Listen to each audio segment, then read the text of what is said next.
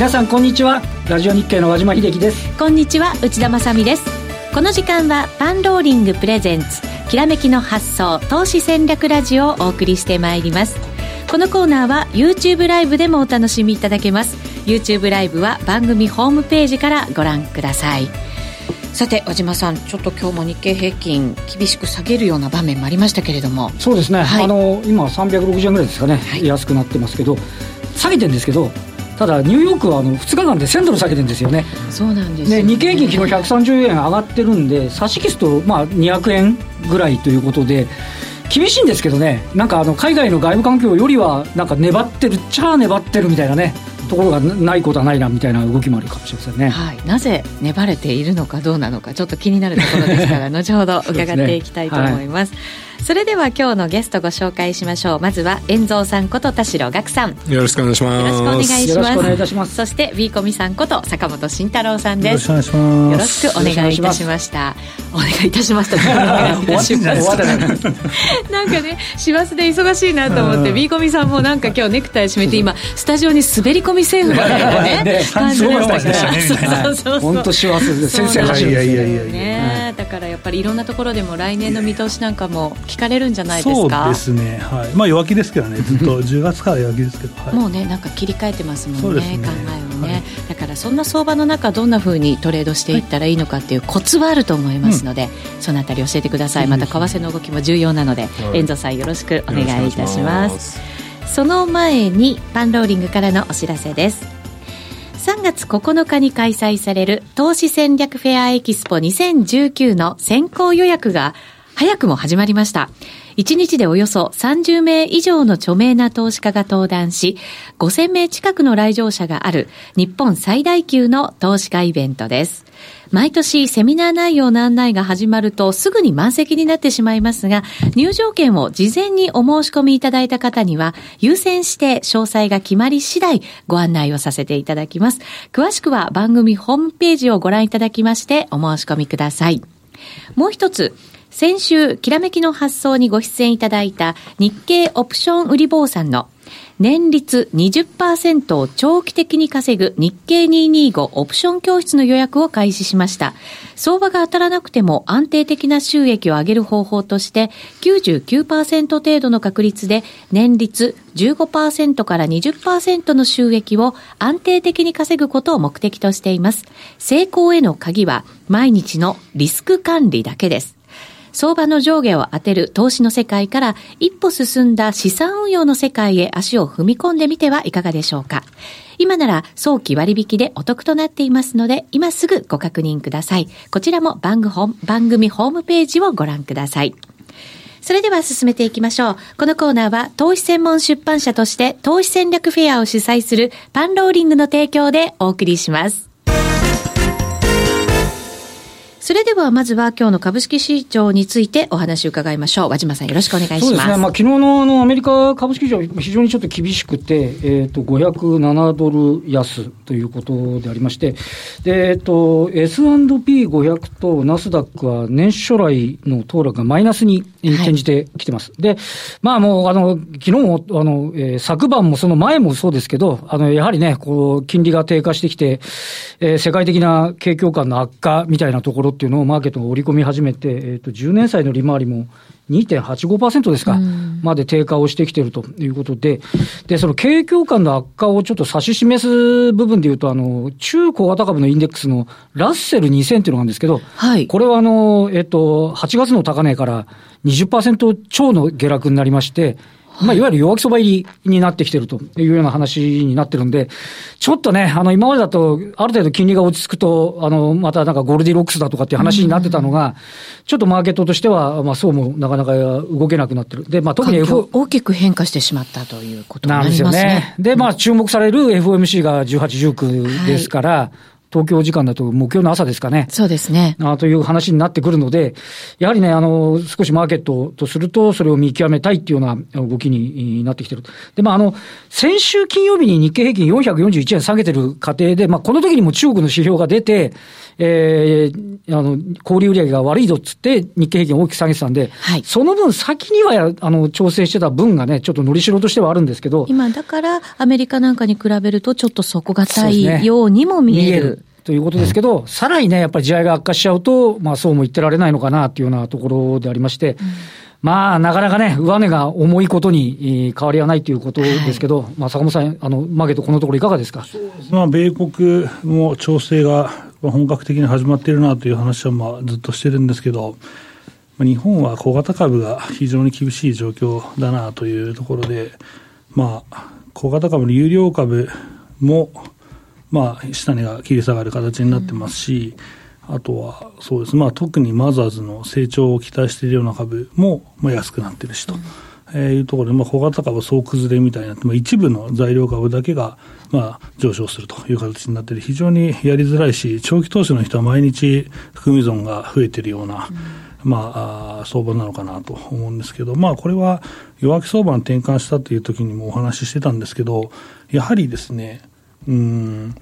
PR というか、PR が切り下がるっていうことは非常に頭に入れておかなきゃいけなくて、まあ、ただ PR の話するとあれなんですけど、まあ、今まで、えー、この株価、この株ってこのぐらいの株価がついてたよねとか、まあ、ここになると安いねという基準が多分下がってると思うんですよ、目線が。うんそれの調整も一緒に起こっていて、かつ大量に積み上がった診療の、えー、会のね、調整も一緒に起こっている状況なので、まあ、やはりポジは少なくという話はまあずっとしたんですけど、そうしてないと、まあ、この下げ以上にね、えー、まあ日経金指数以上の下げを、えー、そのまま食らって収益が厳しいんじゃないかなというような状況かなと思いますね、はい、今、PR で見ると12倍ちょっと切るぐらいの感じにはなってきてるわけですけど、ね、日経平均の人株利益が来期にかけて下がっていっちゃうと、はい、あの PR が12倍だから割安とかって、アルベノミクスの時か加減が12倍だったんですけど、絶えず EPS が上がっていく状態でしたから、そうですね。それが切り下がってくると、もうむしろ例えば同じ12倍って言っても、将来が切り下がるんだと、別に割安とは言えないじゃんみたいな話になりかねんというところですよね。その割安割高という指標が効かないような状況になって、う判断が難しくなってるわけですよね。来期の現役をちょっと織り込むような、ね、動きになりつつあるっていう、そんなところだと思いますね。今期は現役なんですけどね、はい、一応今のところね、一応増益にはあると思うんですけど、ね、しかも下期はきついですよね、今期はね。上期が超過達成しちゃってるんでね。そうするとなかなかやっぱりちょっとこう株価はもうちょっと何か織り込まなきゃいけないかなっていう状態にあるのかもしれませんね。先ほどあの坂本さんがイメージもおっしゃったのはあの成長株のマザーズの成長株下がってるんですけど、はい、実は途中まで調子良かったのは、今までのあの先駆してたやつがずっと調整してて、新しいの出てきたんですよね。そうそうででやっとこれで一回転うまいことを入れ替わったなと思ったら、それがまた崩れ始めちゃってるんで、ちょっと痛手がでかいんですよね、はい、なんかね。だから乗り換えたらまたやられましたみたいなことにも結局だからこの痛みを味わうのを何回も繰り返しながら今、この1か月、2か月ぐらいを過ごしてらっしゃるという感じなんですよね。ただ1銘柄に固執してしまっても、結局はその銘柄が下がったら、まあ同じような感じになっちゃいますから、はい、なかなか判定のきっかけが、まあ、つかめないというか、まあ、バリエーション全体で5年間切り上がり続けたみんなの目線が、下がるまではなかなか挑戦時間かかるんじゃないかなと思ってますけどね。それなかなかやっぱり業績がそれでもこういう状況の中でも期待できるものってあるわけですけれどそう、ね,、そういうものもある程度一緒になって売られちゃうっていうそうですね、そこはまあ下がりきるまでは、結局はまあ下げバイアスは一部の本当一部の銘柄除けばかかってくるので、はい。まあ、ここは基本何もしない方がいいんじゃないっていうノーポジのまま、まあ、下げ切るのを待つ方がいいんじゃないかな、まあ、それが下げ相場の基本的な戦い方だと思いますので、その下げ切ったのを見極めるやり方ってなると、はい、やっぱり業績いいものが下げ止まったみたいなところが、なんとなくこう底値になってくるのかなっていう見極め方になるんですかね。はいうん、そこはまあいろいろ見方があると思うんですけど、はい、うん、そうだな、まあ、一つは指数の下げ止まりはありますよね。指数、はい。うん。まあ、そこが安心できるというか、もうこれはないだろう、これ以上ないだろうと、うん、えー、みんなが思えるような水準になるまでは、やっぱり弱弱い。相場になるというか、売りがずっと、売りバイアスが、あの指数が下がり続けると、個別化もかかりますので、はい、だそこがやっぱりポイントかなと思ってますよまず指数ですね、うん、指数でもね、アメリカも安値切り下げてきてるわけですけど、ね、日本、日経平均、まだそれでも保ってるわけじゃないですか。そうですね、まあ、だから、その、ね、その突きどころっていうのがね、あのみんながそう悲観になったところなのかどうかっていうのはね、まあ、い。ろいろまた、その場面っていうのはね、いろいろあるかもしれませんけどね。これどこでそう悲観になるんですかねってね。どうなんですか、その時期的なものってね、難しいと思うんですけど。それはやっぱりラジオ日記いろんな方出てるんで、ど強気の方が、あやっぱすいません、あの、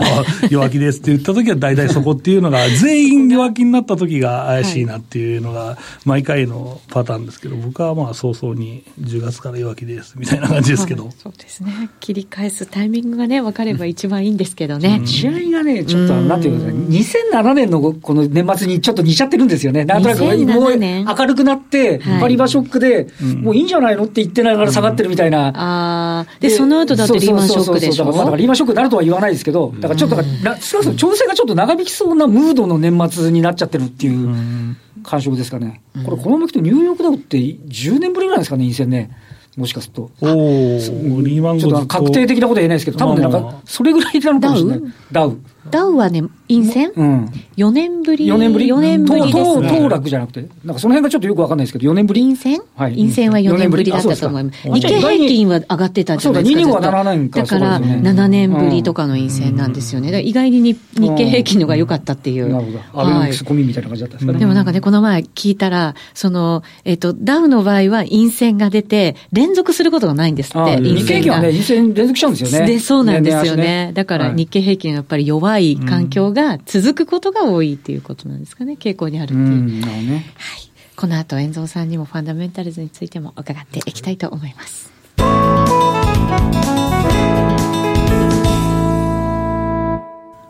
さあ、ゲストコーナーです。改めまして今日お招きしているゲスト、遠蔵さんこと田代岳さんと、ビーコミさんこと坂本慎太郎さんです。引き続きよろしくお願いいたします。よろしくお願いします。さて、円蔵さん、ドル円に関しては、今日は112円台に突入していまして、現在ミドルぐらい、56銭、57銭あたりと、い、うことになっています。まあでも、10月から112円、114円のレンジなんですよね。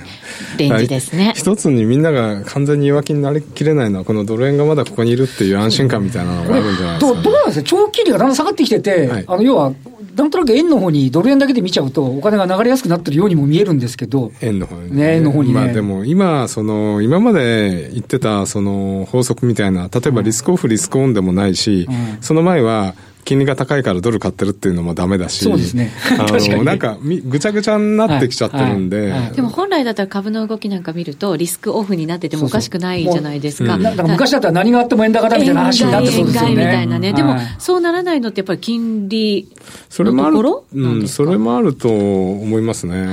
あと今日も日経平均落ちてても、112年の50銭がなか？なか割れなくて、うん、今も保ってるんですけど、はいなんかあの、妙に下が止まるのは、やっぱり、そうは言ってもドル、ドルが強いっていうのは、うん、あの、長いトレンドではまだドルが強いってことと、あとやっぱり月末、あ年末の、うん、あの、ドル買い需要、まあ、ドル買いも、ドルの資金手当ももう2週間切ってるんで、もうないと思うんですよね。ああ、そうなんですね。まあ、あとは、なんか、某夢、あの、薬屋さんの買収がどうちゃらこうちゃらみたいな。大型買収が。それの資金がみたいなとか、まあ、あと、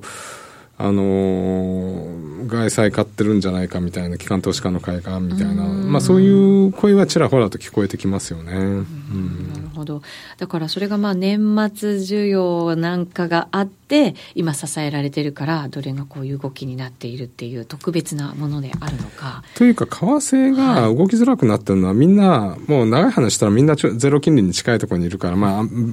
のー、アメリカだけ金利高いですけど、うんだって、ポンド以外動いてないでしょ。まあ、ポンドは特別な理由があるんで、動くんですけど、ユーロドルとかもそんなに、ね、そうなんですよ。ドルが動くのであれば、ユーロが落ちなきゃいけないのに、それで、黒黒線が落ちるのであれば、ユーロももっと落ちなきゃいけないのに、ユユーロドルも落ちてないですし、うんすね、だからなんとなくやっぱり為替が変動する要因が今のところないような感じがしますよね。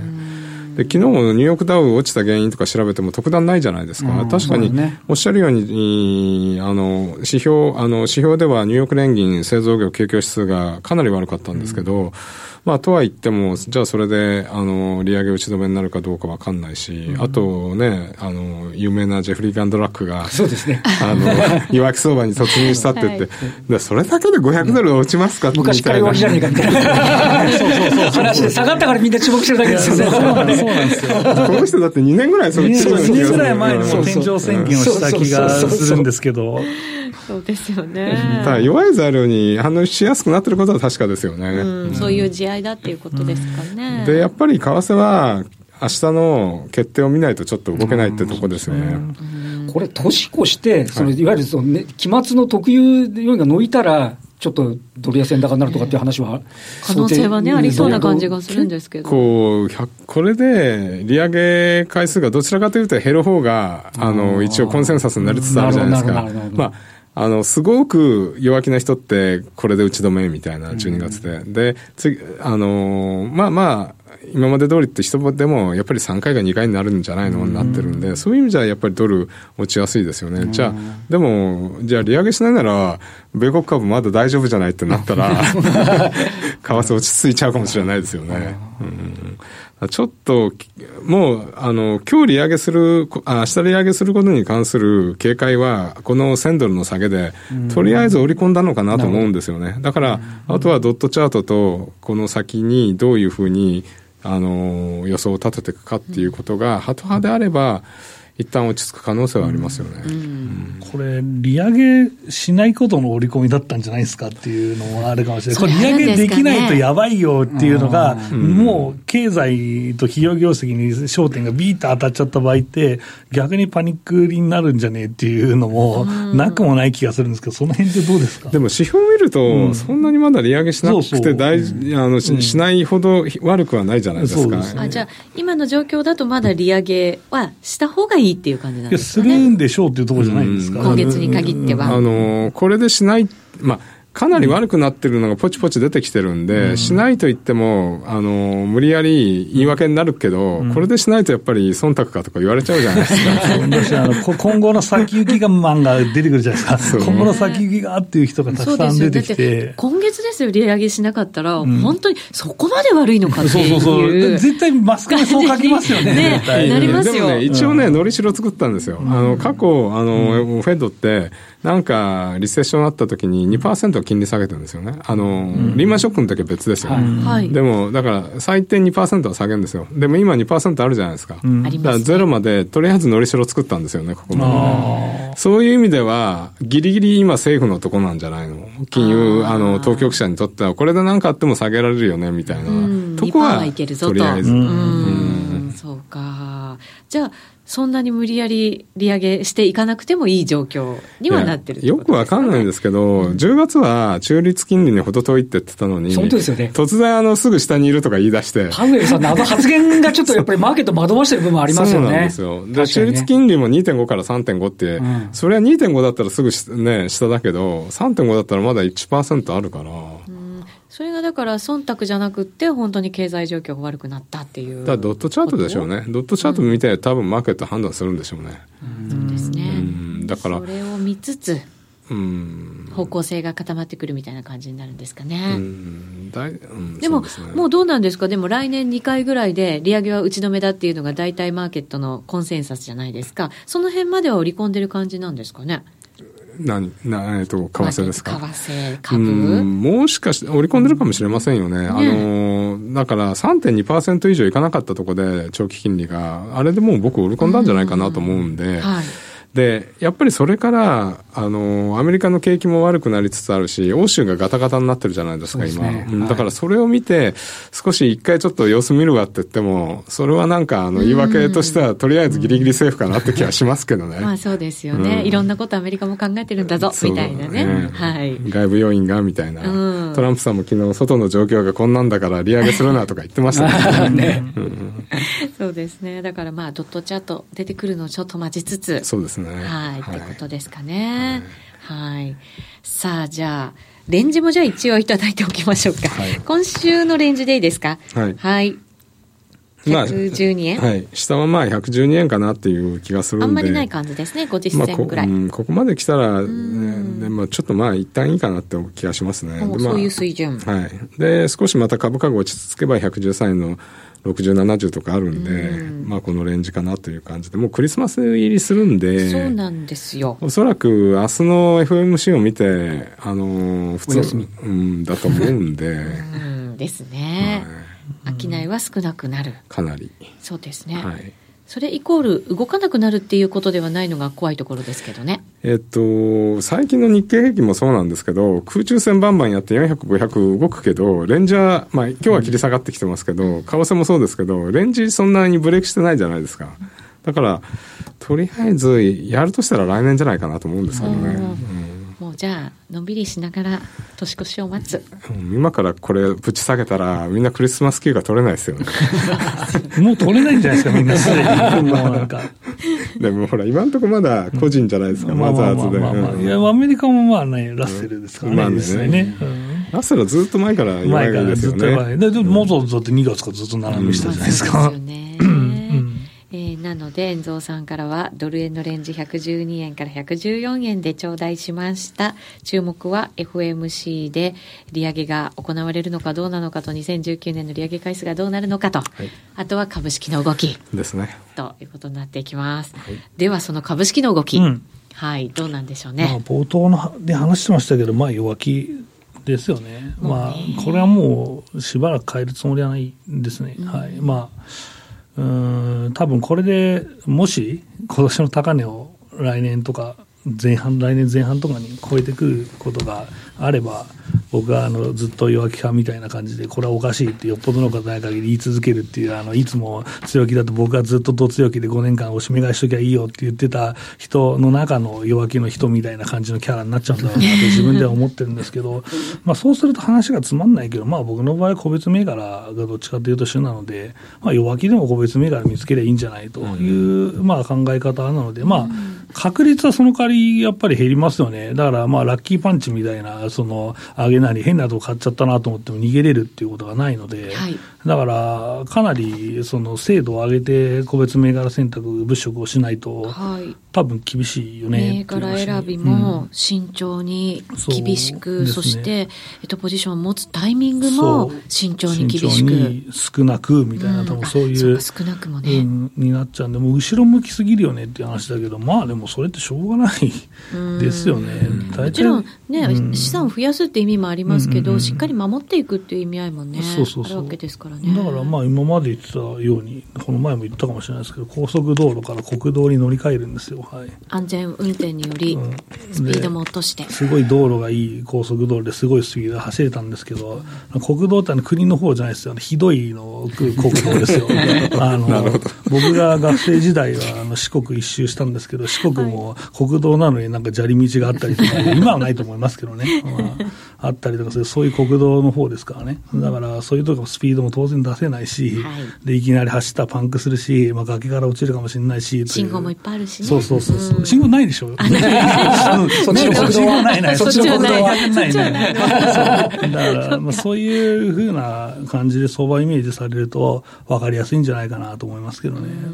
うそうだと思って、だから来年もそうかもしれないし、再来年もそういう相場が続くかもしれないっていう、今その企業業績の予想なんか見るとね、そういう感じになってはきている。ただ弱気だけど、その企業業績が激減するとかそういうのはないですよ。はい。うん、それ非常に水準高い。そうなんね、だから、下年の下方硬直性はあるし、えー、ある程度下方硬直性をずっと守っていて、ドーンって多分なる、なんかのショックになるけど、うん、そこは戻るんですよ。はい、そこを取りに行くような、ある程度バーってもういいやっていうところまで下がってきて、で、なんかうろうろして日本株もうダメだねって、うん、商いも減ってきたねっていうところでショックがあって、ボンってなったところは大体戻るんで、うん、それがガンガンガンってその1万円に向かって下がっていくっていうのは現状ないので、はい、まあそれはもう本当リーマンショックなのがあったらね、まあそれは見通しは変えなきゃいけないですけど、うん、現状それはないので、はい、だから、その業績の落ち込みがそれほど大きくないんだよっていうところが、やっぱり支えですよね。ねまあ、マックスでもやっぱり去年だから27%上がってるんで、はい、そこはまあ上げるぐらいじゃないですか。つってもすごいその 現役になっちゃうんですけど、そうなると。うん、であとは、その景気が悪くなって特損の考え方がやっぱりあるので、特損出すとやっぱりね、1兆円出しますって言ったら、大体 EPS が3%ぐらい多分切り下がるはずなので、だからそういうのも頭に入れながら、そのそういうリスクもあるんだよっていう見ていかないといけないんですよ。はい、うん、だからそこはまあ事故だからしょうがないよねって言うんですけど、やっぱりでも、特損の可能性っていうのはある。で、最近はもう、出せる特損がなくなってきたから、だからこの2年ぐらいは山さん、全然でかい特損って見てないですもんね、特に大型株は。まあ、小型はありますけど、大型ほとんどないですよ。出しても含み益と相殺するぐらいですもんね。だから、そうすると税税金面で有利じゃないですか。はい、だし株主からも怒られないしっていう話になるので、そればっかりなんですよね。だから内部留保たまって、設備投資もできなくてっていうような状況のループがずっと続いてるっていうことかな。だから、まあ、特損はあるかもしれないけど、大きな減益がガンガンって続くような恐怖っていうのは、今のところないかなと、あったらそこは買い場ですよという話です、ね、なるほどね、だから下がったところではしっかり仕込んで、はい、利益が乗ったらちゃんと手締まってっていう、うんはい、こうこまめなね、はい、トレードをしていかなきゃいけないという。つまんない、あとは超長期投資のどっちかですよね、もうドルコストの。まあそうですね、うん、でもこう、そういうこうなん、なんていうんですか、レンジみたいなものとかがイメージさえできていたら、つまらないというよりは、それでもこう、